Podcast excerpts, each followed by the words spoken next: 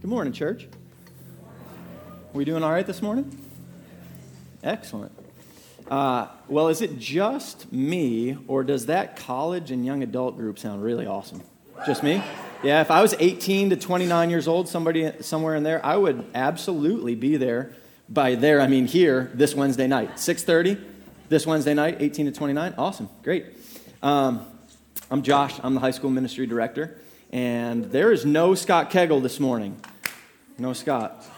I know, kind of sad. I don't know where he's at, uh, but I have the top five theories of why he asked me to preach this morning.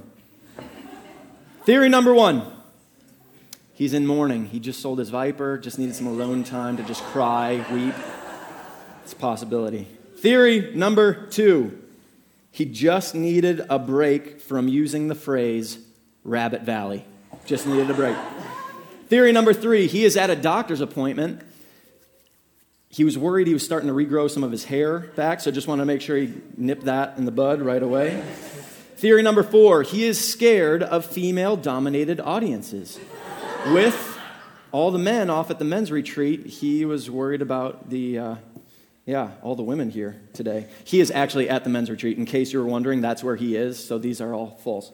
Um, theory number five he got to the end of First John and he was like, I don't have no idea how to close this up. Josh, part time high school ministry guy, will you wrap it up for us? So that's what we're going to do. Um, over the past few weeks and months, we've been in the book of First John. And I don't know if you guys have noticed the trend, but there's absolutely been a running theme throughout this letter. John is hoping to inspire confidence in believers that we can know for sure if we're saved. We can know for sure.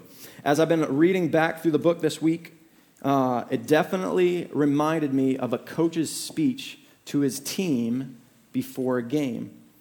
For those of you who don't know, I was a basketball guy growing up. I played basketball through high school. I got to play at a small NAIA Division II college called Trinity International. It's just north of Chicago. And I've heard a lot of pregame speeches in my day, a lot of pregame speeches. But there's one in particular that sticks out to me and that was my senior year of college. It was the conference semifinal game, and we were going up to play against one of our rivals, a team that perennial, perennially always won the conference. Uh, they were really good, and we were heading on our way up, and the speech had two parts. And the first part was in, on the bus ride on the way up. We watched the movie Facing the Giants. The coach played that movie for us, which is an awesome movie, super inspiring. And then the second part of his speech was his pregame in the locker room speech. And I don't remember the exact specifics of what was said in that speech, but I remember leaving that speech fired up, focused, ready to go, and confident, and confident because of his, because of his speech. Um, I realized that I omitted this last service, so I wanted to let you guys know. We ended up winning that game. And we actually won the next game, which was the conference championship, and made it to the uh, national tournament, which was cool because our school hadn't made it there in a long time. So that was pretty neat. In case you were wondering, we won the game. Uh, we were very inspired. So throughout First John, he says this this is how you can know you are saved and he points to a number of things and one of the recurring signs that he points to of a genuine believer is that a genuine believer will not continue on in will not keep on, will not walk in sin. You might say, Josh, that's not necessarily that confidence building, but this is. Another theme that is recurring throughout the book is that you do not have to be perfect. You don't have to be perfect because when you mess up, Jesus goes to the Father in our defense. Pastor Scott spoke on kind of this healthy tension between grace and actions back on May 17th. If you're interested, you can go back and, and listen to that message again or check out your notes. It was a really, really well done and really well thought through. Um, he explained just this tension between grace and actions and how we're obviously not saved by our actions and what we do. However, our actions clearly point to our heart and what's going on inside. Last Mother's Day, when I spoke, uh, I, I mentioned in the sermon that I was going to marry Lindsay. And at the time, this was kind of groundbreaking because we weren't engaged yet at the time. and her parents were in the second service. And I remember Lindsay looking down the row at her mom and dad to see how they would react to me saying that we were going to get married someday. And little did she know is that I had actually already asked her dad for uh, permission, and so they weren't fazed at all. And so she was kind of like, "Why? What? No, no response." Um, but I actually have some really, um, some really cool news for you guys this morning. Is Lindsay is pregnant? Okay, no, she hasn't missed that time of the month yet. She isn't nauseous. She hasn't had any hormone changes. She isn't feeling tired or have any weirdness to food. She doesn't have any bladder control issues. No positive test results. But it felt really good to say. Like it felt awesome to tell you that she was mar- uh, that she was pregnant, even though I assure you that she is not. Sorry for doing that. I know evil, evil, rough. Sorry. I'm sorry. What were you guys' hearts doing during that? Uh, so, no, she is not actually pregnant. But I guess if she was, there would absolutely be some signs pointing, pointing towards that fact. If she was indeed pregnant, there would absolutely be signs pointing towards the fact that she was. Why would you do that? Um, John points out if you are saved, there will absolutely be signs that point to that fact. And those signs in your life should inspire great confidence. Those signs should inspire great confidence. It's no surprise here that as he concludes his letter, that he's looking to inspire more confidence. We see it here even as he begins this last section. If you would flip with me to 1 John chapter 5 verse 13 says this I write these things to you who believe in the name of the Son of God, that you may know that you have eternal life. Once again, I write these things to you who believe in the name of the Son of God, that you may know that you have eternal life. There's just something to knowing for sure. There's just something to knowing for sure. Come back with me on a journey back to your school days. Do you remember final exam day? And you went into final exam day, there was a huge difference between knowing that you had all the material down, I've got this down, I'm going to do well on this test, versus going in, eh, I don't, I don't know how this is going to go. There's a huge difference between those two. I remember I had a world civilization uh, professor at Trinity. And the way he ran his class was there was three tests throughout the year, and that was the entire grade. To make it even worse, they were those blue book essay tests. Anybody know blue book essays? The worst. So the entire grade was based on these three essay tests. And the first test, I remember specifically, he gave us six topics. We had to prepare and memorize an essay on six topics, and then we would get to class and he would roll a dice to see which two we would actually be tested on. There was one topic out of the six that I was not very confident on. I didn't, it didn't click right away. And instead of like taking the time to research while I had time and figure it out, I decided it'd be a good idea if I just prepared five and just hoped he didn't roll the other one. Uh, not a good idea. I wouldn't recommend that. Um, but I remember sitting in that class that day as he was rolling the dice very uncertain. It would have felt a whole lot better if I knew that I had information on all of the exams, on all of the essays. Uh, sure enough, he rolled, and I had to write on something that I had no idea about, and I failed that test. Got a 50%, pretty sure. So I had to bust my butt and work uh, really hard to get back uh, the grade. Uh, but there's just something to knowing for sure. Um, John his point here of his entire letter. And we see it here in this verse that summarizes basically the entire book. Here, verse 13 summarizes his point for the entire book. Um, that we may know beyond the shadow of a doubt, that you may be confident in your salvation. And here's why he's writing this conclusion. Once you are confident in your salvation, you can be confident of these three things. Let me pray for us and then we'll get into it. Father God, uh, I just ask that you would just meet us here in this time. Uh, would you be great? Uh, Father, would I be very small? Uh, I pray that your spirit would just show up, that you would be working and moving, and you would speak to our hearts truth that you want us to hear, Father. Uh, we depend on you, and we're here to meet with you. Um, we love you, and we pray this in the name of your son, Jesus. Amen. Um, so you can have confidence in three things. Number one, you can have confidence in prayer. Flip with me to verse 14.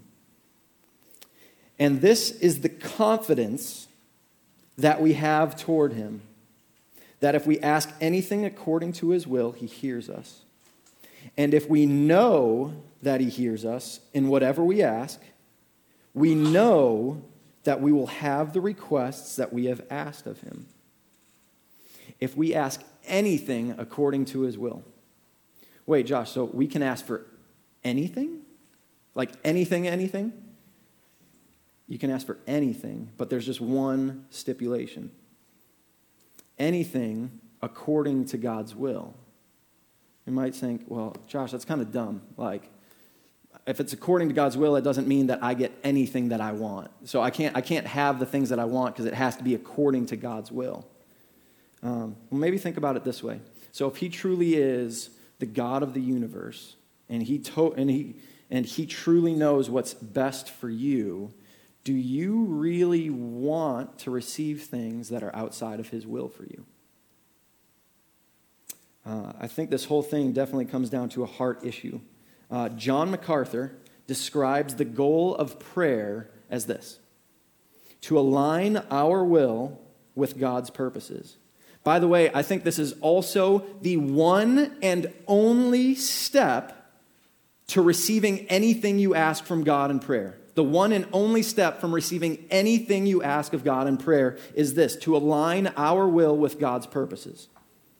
Uh, a cool example of the right heart in prayer uh, is probably the best example I could offer to you, and that's from Jesus himself. If you guys uh, look to Luke 22, and I'll have it up here on the screen for you as well.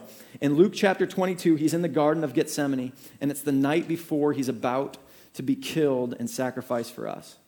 And this is what he says. He asks God. He goes to him in prayer and asks this in verse 42 Father, if you are willing, remove this cup from me. Nevertheless, not my will, but yours be done. In other words, Lord, this is my request. I'm asking you, please don't make me go through this. However, if that's what you want, if that's your will, I will absolutely do it. I trust you, I'm submitted to you. Jesus got it that prayer is less about submitting our requests to God and more about submitting to God.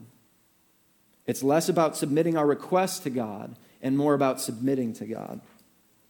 It's less about uploading our desires to Him, because let's be real, He already knows our desires, and it's more about downloading His desires for us. So, how did it work out for Jesus? How did that work out? Well, as we know, He obviously didn't get what He asked. But what did he get? And I don't know if you've made this connection before. I didn't make this connection until this week. If you look at the very next verse, verse 43 says this And there appeared to him an angel from heaven strengthening him. He did not get his request, he didn't get what he asked for, but he got strength. When we spend time with the Lord in genuine submission, in prayer, we get His strength, we get His peace, we get His heart for the situation. Um, I have a practical challenge for you guys this week. Whether you choose to accept it or not is up to you. It's from Matthew chapter 5. What I want you to do is, I want you to think of someone that you don't like. I want you to think of somebody that's made you angry or frustrated recently, somebody that's hurt you. And I don't want you to think about it too long. Okay, I know there's maybe some tension here in the room. You know, this might be good. Turn to the person next to you and say, It's not you. It's not you. I'm sorry if it is, because that's really awkward. Um, but I think this is good. Okay, this is good. Um, okay, think of that person, not for too long. I don't know what to say. Awkward, awkward. I apologize. Uh, okay, so we're just gonna we're just gonna move on. My challenge for you this week is to pray for that person. Pray for that person, okay? Um, and not pray, Father, I really hope that this person stops being such a terrible person. I pray that they would change. I pray that they would realize what they have done. That is not the prayer Um, and that is not what the, what the Lord Jesus commands us or asks us or challenges us to do in, in Matthew chapter 5. But instead, pray for them. Pray for their well being. Pray for blessing on their lives. Pray for a closeness with the Lord. Pray for them this week. Um, in the past, when I've been convicted to pray for someone that I would consider an enemy, um, it's been crazy to see how the Lord softens and changes my heart um, and aligns my heart with His will and gives me understanding uh, a little bit more than what I would have just by myself for that person. Um, that's your challenge this week. You might want to write that one down in your notes. Just saying. Moving on, verse 16. If anyone sees his brother committing a sin not leading to death, he shall ask, and God will give him life to those who commit sins that do not lead to death. There is sin that leads to death. I do not say that one should pray for that. All wrongdoing is sin, but there is sin that does not lead to death. Whoo! Um, fun section of Scripture and might actually be the real reason why Pastor Scott did not want to preach this one tonight. I'm just joking. Um, but definitely one of the more difficult passages in all the New Testament to, to wrap our heads around. What is the sin that leads to death? Now, there's a few schools of thought on this passage, and smarter people than me debate on both the type of death that John is referring to and the type of sin. The type of death, some scholars say, is a spiritual or eternal death, whereas others claim it's a literal physical death, a premature physical death in, as a direct result of sin. The type of sin is debated as well. Some say that is one specific sin. It's not mentioned here specifically in the text, but John knows that his readers understand the specific sin that he's talking about. Others say it's not that one specific sin, but it's more of just a severe sin. And still others say that it's not a specific severe sin, it's a general attitude of complete disregard for the seriousness of our sin. Prolonged, unrepentant, repeated, grievous sin. Now, whatever John is saying, he is not saying that we cannot pray for those people committing that, those sins. However, he is saying that there is no point in praying for them because they are literally past the point of prayer helping. So, studying through, praying through, reading through this this week, this is what I've come to on, on the matter. I don't know which one is right. I don't know what John was referring to. Um, but I also don't know if it matters in our response to praying for people in sin. Here are a couple of things that I do know. I know that God is both loving and just, and He's completely loving and completely just at the same time. I know that He disciplines us when it's necessary to bring us back to Himself. Uh, I know that I trust Him and I know that he is absolutely more than capable of making those decisions um, and far more capable of it than I am. Um, I know it's not worth it for me to start playing judge in other people's lives and on other people's sin. I don't know about you guys, but I have enough like junk in my own heart with judging other believers um, without like trying to decide if I should pray for them because their sin is the one that leads to death. Um, but I also know this I know it is absolutely amazing that the God of the universe would open his ear and hear us and give life to another believer because we interceded for him. Like, that's amazing. Um, if you look there in verse 16, it says this ask, and God will give him life. That's an amazing truth. Um, I don't know if you guys have ever had one of these moments in life before when you've kind of just been at a loss for words with the Lord over somebody. Uh, I remember a couple of months ago, I was sitting up front in front of the, the high schoolers, and it was just one of those points in life where there was a handful of people in my close inner personal circle that were dealing with large moral sin issues. And it kind of all like, it felt like the perfect storm, um, felt overwhelmed. And I remember just kind of saying that to them. I also remember being before the Lord in prayer in these situations and just not knowing what to say.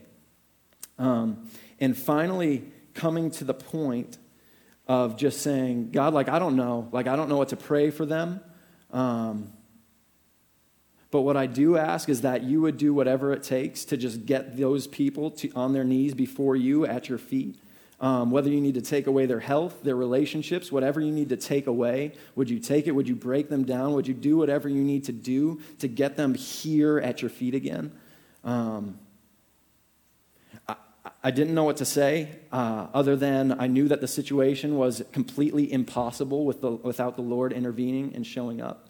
Um, and I knew that at that moment, like He Himself, the God of the universe, was like the only thing that could heal and mend that broken situation. Um, and looking back, I see being in that spot, and I see how God was aligning my will with His heart and just taking away any of my preconceived, like, I want to pray for this person this way. He was just taking that away and aligning my, my heart with His will. Um, and in that moment, I didn't have to make a determination about their sin, whether it led to death or not. The only thing I needed to do was to align my heart with God's, to trust Him to either give life or not. Um, what does your heart look like in prayer? Is it selfish? Is it about your desires or what you think is best for any given situation?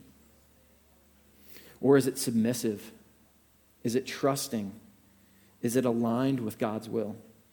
Because if it is, if it is those things, you can have bold confidence in prayer. You can have bold confidence in prayer. Number two, the second thing we can have confidence in is the confidence of protection. Look at verse 18. We know that everyone who has been born of God does not keep on sinning. But he who is born of God protects him, and the evil one does not touch him. Everyone born of God does not keep on, continue, walk in sin. And we heard that earlier, and that's been a running theme in the book. But a huge reason why that is true is because Jesus protects us. Um, I was never a fighter growing up. Uh, although this past Thursday night we had bouncy boxing, which is the giant inflatable boxing room with the huge gloves, and I gave it to a couple of the high schoolers. It was great. Um, but I've never been I've never been a fighter, uh, and my only memory of like any sort of fighting was back when I was like five or six years old, and it was with a neighbor kid. And I don't really remember like any of the details of the fight. I don't really remember like why it started or why they're fighting. I actually don't remember like being there. I can't like visualize it. Uh, I don't remember any punches being thrown. It's like a terrible fight story. Um, but it's the only thing I've got. So, as an expert in fighting, uh, but I do have friends, like I have friends who have been in fights, and I've seen movies with fighting in them. Um, so, as an expert in fighting, so you know that, you know those groups where if you have that one guy, and in movies he's usually played by like Vin Diesel or The Rock okay? And you got that one guy where as long as you have him, you're good. Like it doesn't matter what goes down, as long as you have that one guy, you're good. And there's always that little guy with the big mouth, and he starts talking and get everything going. And then the big guy comes in and just takes care of everything. Um, so we have that. We have that. Like you have the ultimate big guy on your side. That being said, we still have to make the choice to remain under and utilize the big guy's protection. So the little guy, he can run off right into a dark alley and, and escape the protection of the big guy. Um, now, we can't get out of view of God.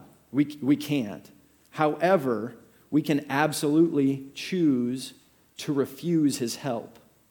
We can absolutely refuse to choose his help. Choose to refuse his help. Nailed it.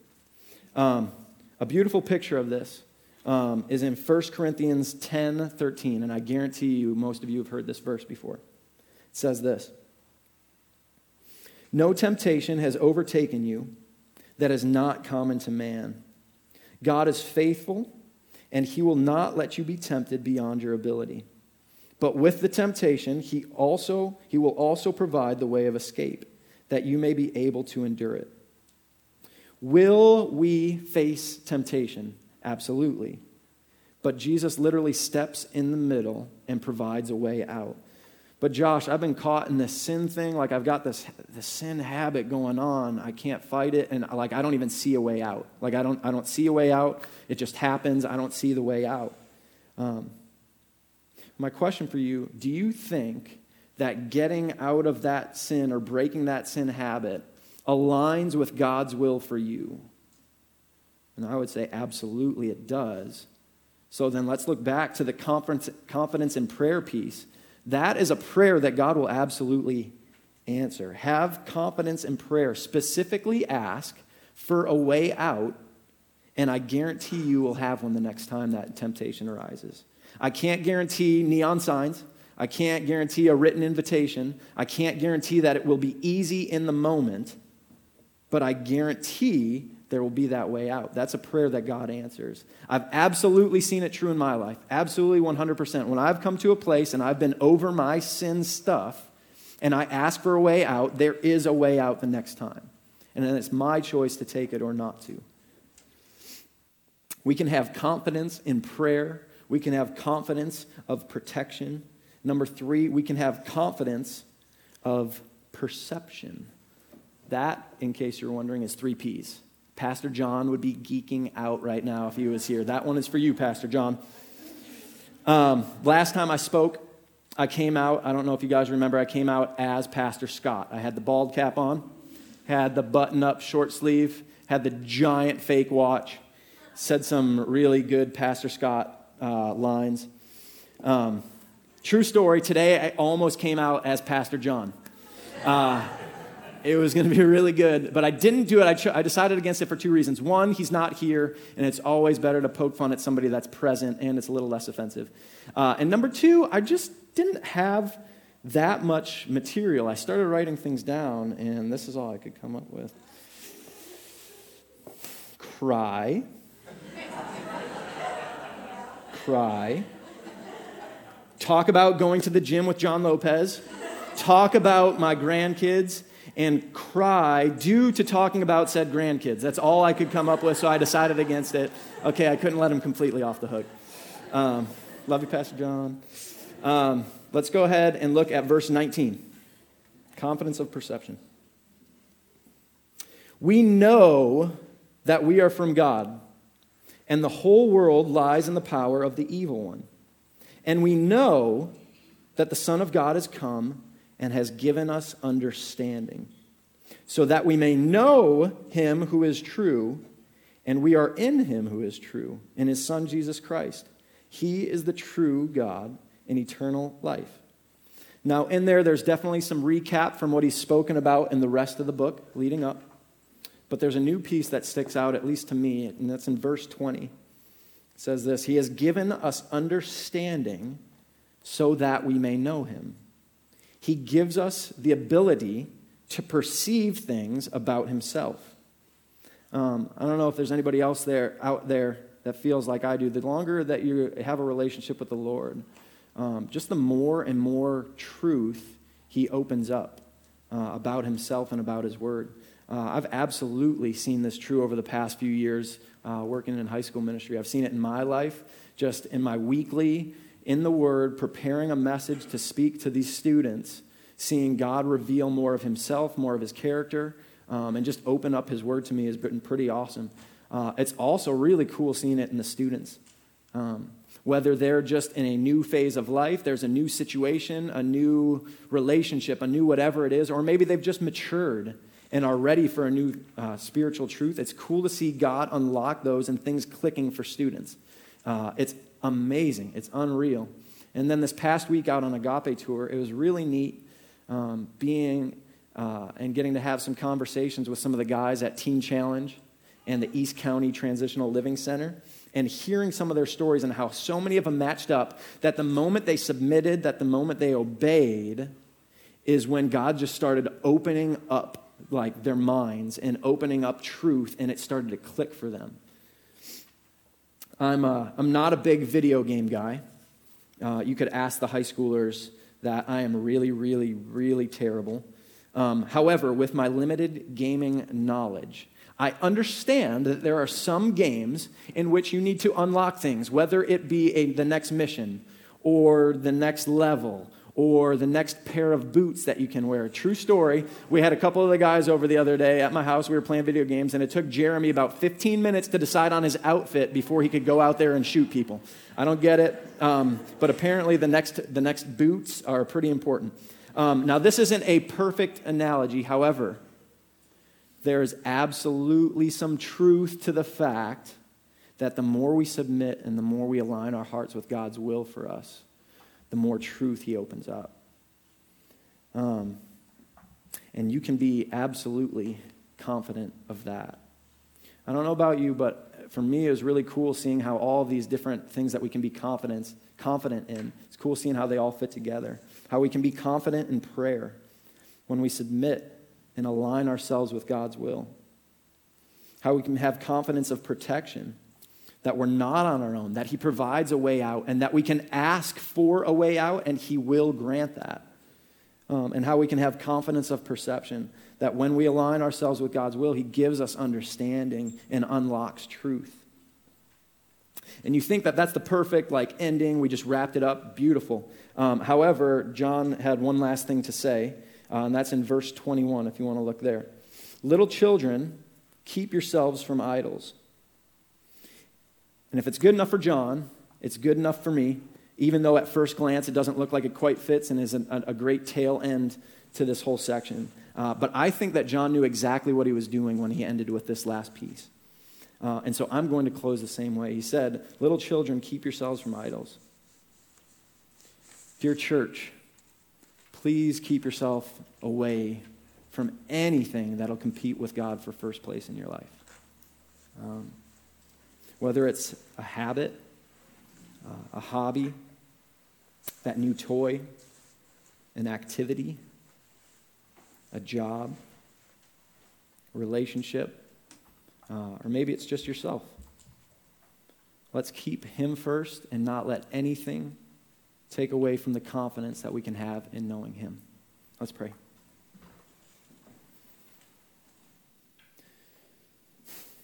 Father God, I just thank you for speaking so clearly to John. I thank you for the confidence that we can have after reading this letter, Father. Um, Father, I thank you for the confidence that we can have coming to you in prayer. The fact that you listen to us is amazing, Father. Help us to align our wills more and more with you. Help us to submit to you and to trust you, God. Um, you absolutely know what's best. Help us to come to you in prayer with the right heart.